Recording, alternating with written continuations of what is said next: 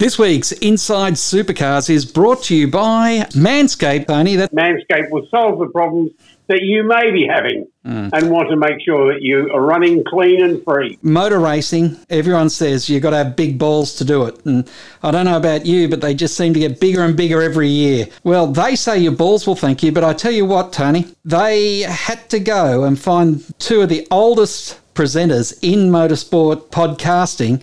The one thing I will say about the uh, products that Manscaped provide is that they're all great quality. There's uh, nothing rubbish. There's nothing uh, imported from a cheap sweatshop out the back of the wherever. It's uh, it's nicely put together and certainly quality products you can use with confidence. Yeah, well balanced, safe.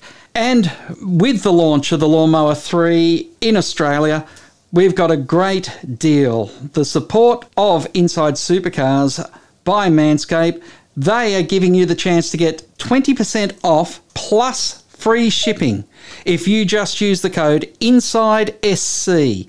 That's INSIDESC at manscaped.com. We hope you enjoy the podcast. For those nights when one drink with the girls turns into a bottle, but you need your car for brunch the next day, there's pickup. Or at Friday work drinks, where you don't want to leave your car with expensive tools at the pub. There's pickup. Don't miss out on the fun. Get a pickup. Simply book on our app, and we'll pick you up to drive you and your car home. Two drivers arrive, one drives you home in your car, and the other driver follows. Download the Pickup app today. That's PKUP, and wake up worry free. Hi, I'm Jamie Whincup. Hi, I'm Rick Kelly. Hi, I'm Lee Holdsworth, and you're listening to Inside Supercars. From the racetracks across Australia, and here's Inside Supercars.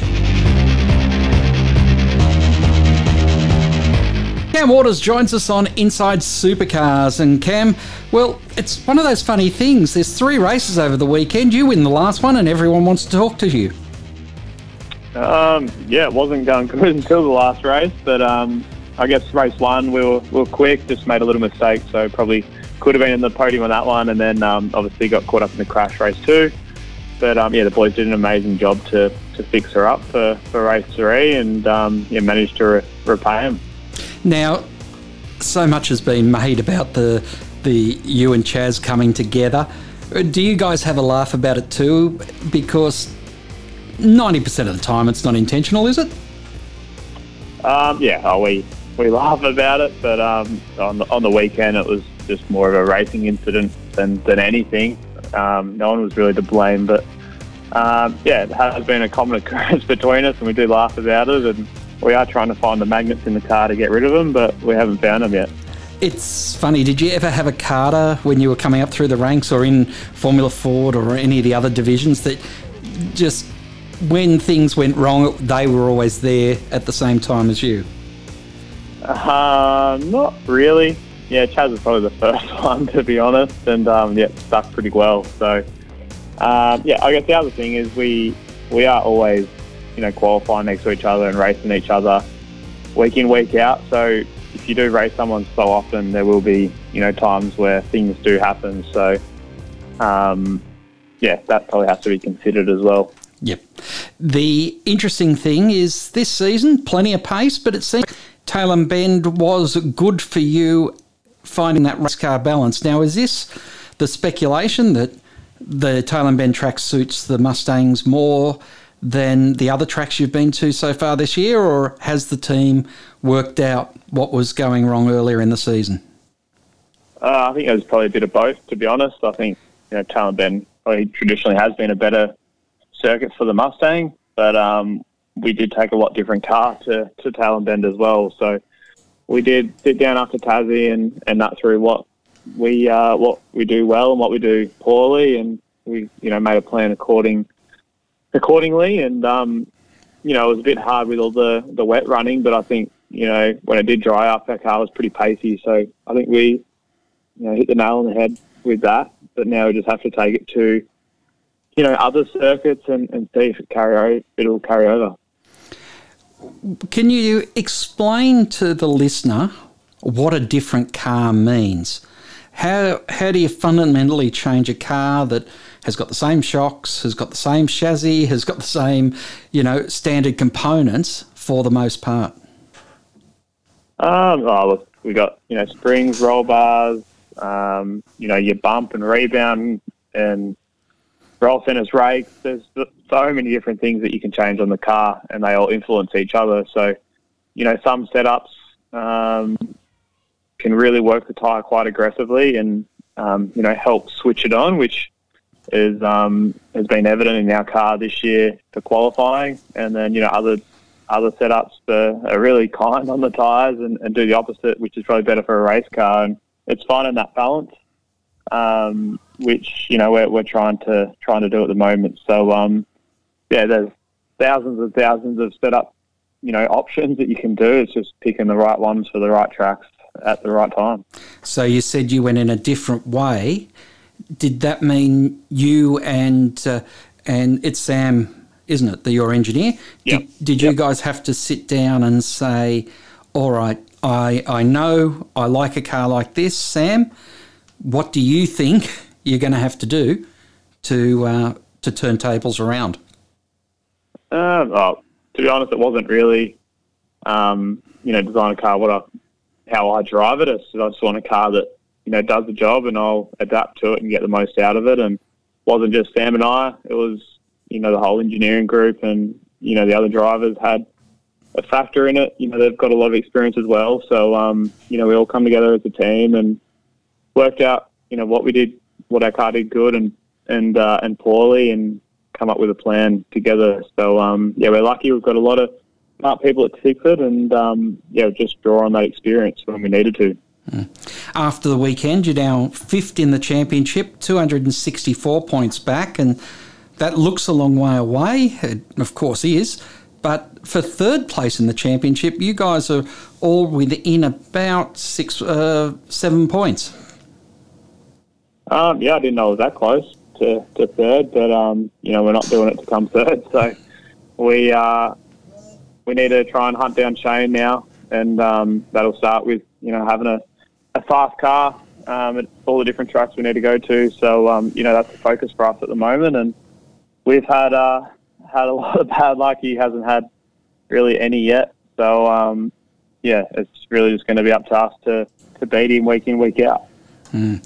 And of course, he had a, a, a solid weekend, took the points over the three races, and extended his lead.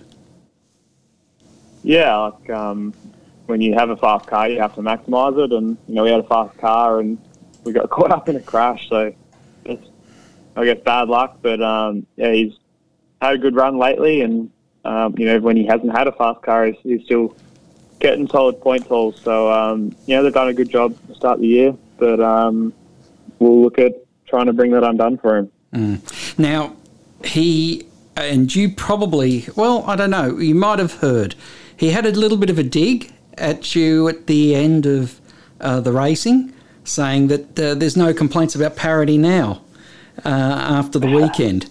Is, is that all part of the fun, or is uh, this just mind games? Nah, just having a bit of a joke at the end of the day. Like, yeah, we always knew that the Mustang was going to be better at um at Tailem Bend, and you look at previous to that, and it probably heavily favours the other car. So um, yeah, it's all just a bit of fun and games, to be honest. And um, yeah, I don't really take anything of it, to be honest. Mm. Well, up to Winton next, and of course, it's the test track for your team. Do you have any sprint car racing between now and then to keep the eye in? Uh, no, the sprint cars has uh, has finished for the, I guess, this season. Um, we will be back running in Darwin around mid-year there's a few big shows up there, which we plan on doing. Um, and then after that, it'll probably be around October, November. So, um, yeah, a little bit of a break. So, um, I am kind of looking forward to a bit of a break. It's been a pretty hectic start to the year with sprint cars and supercars. But, um, yeah. You come from a family that was involved in Speedway for, well, at least one generation before you. What do you enjoy about a, a night in the sprint car or even in the sedans that you raced before that?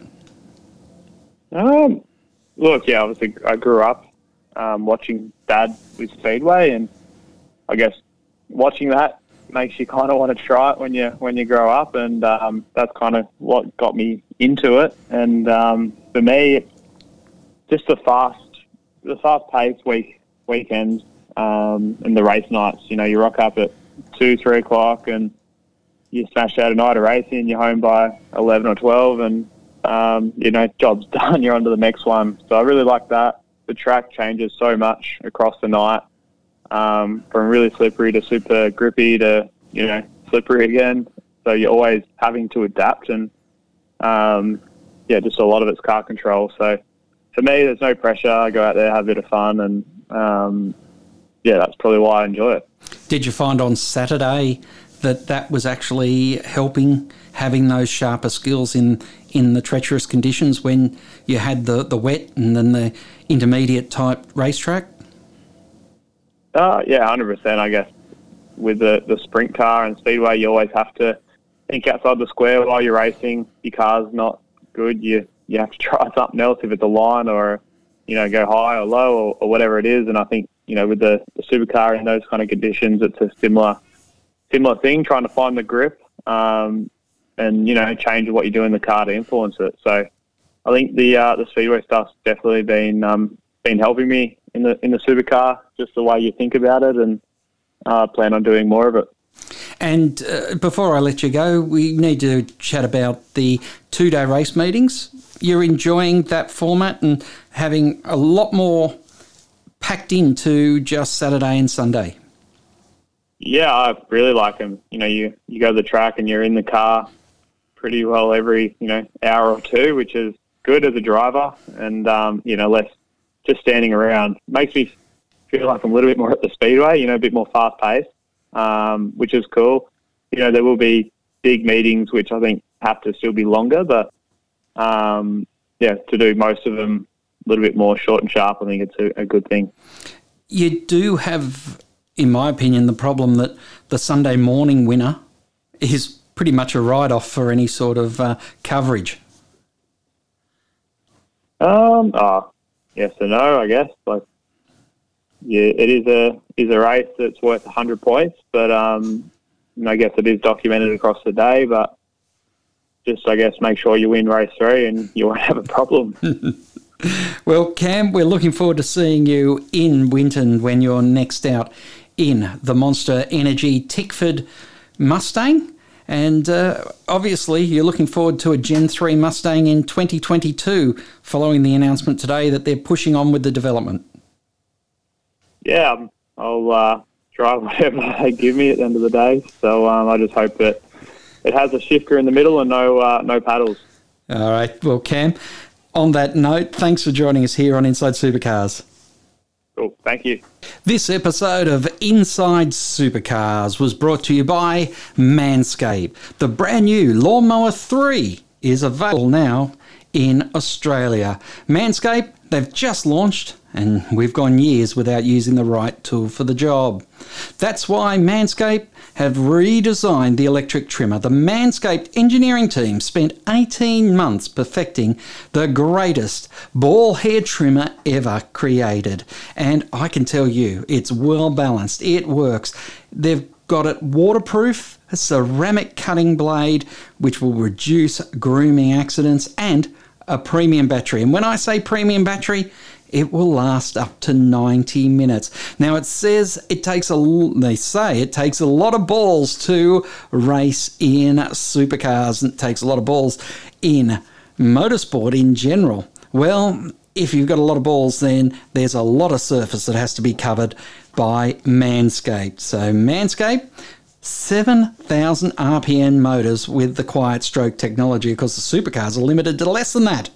And let's not forget about the charging station. You can put it on the counter and, uh, well, just show off how this intelligently designed piece of equipment is uh, looking after you.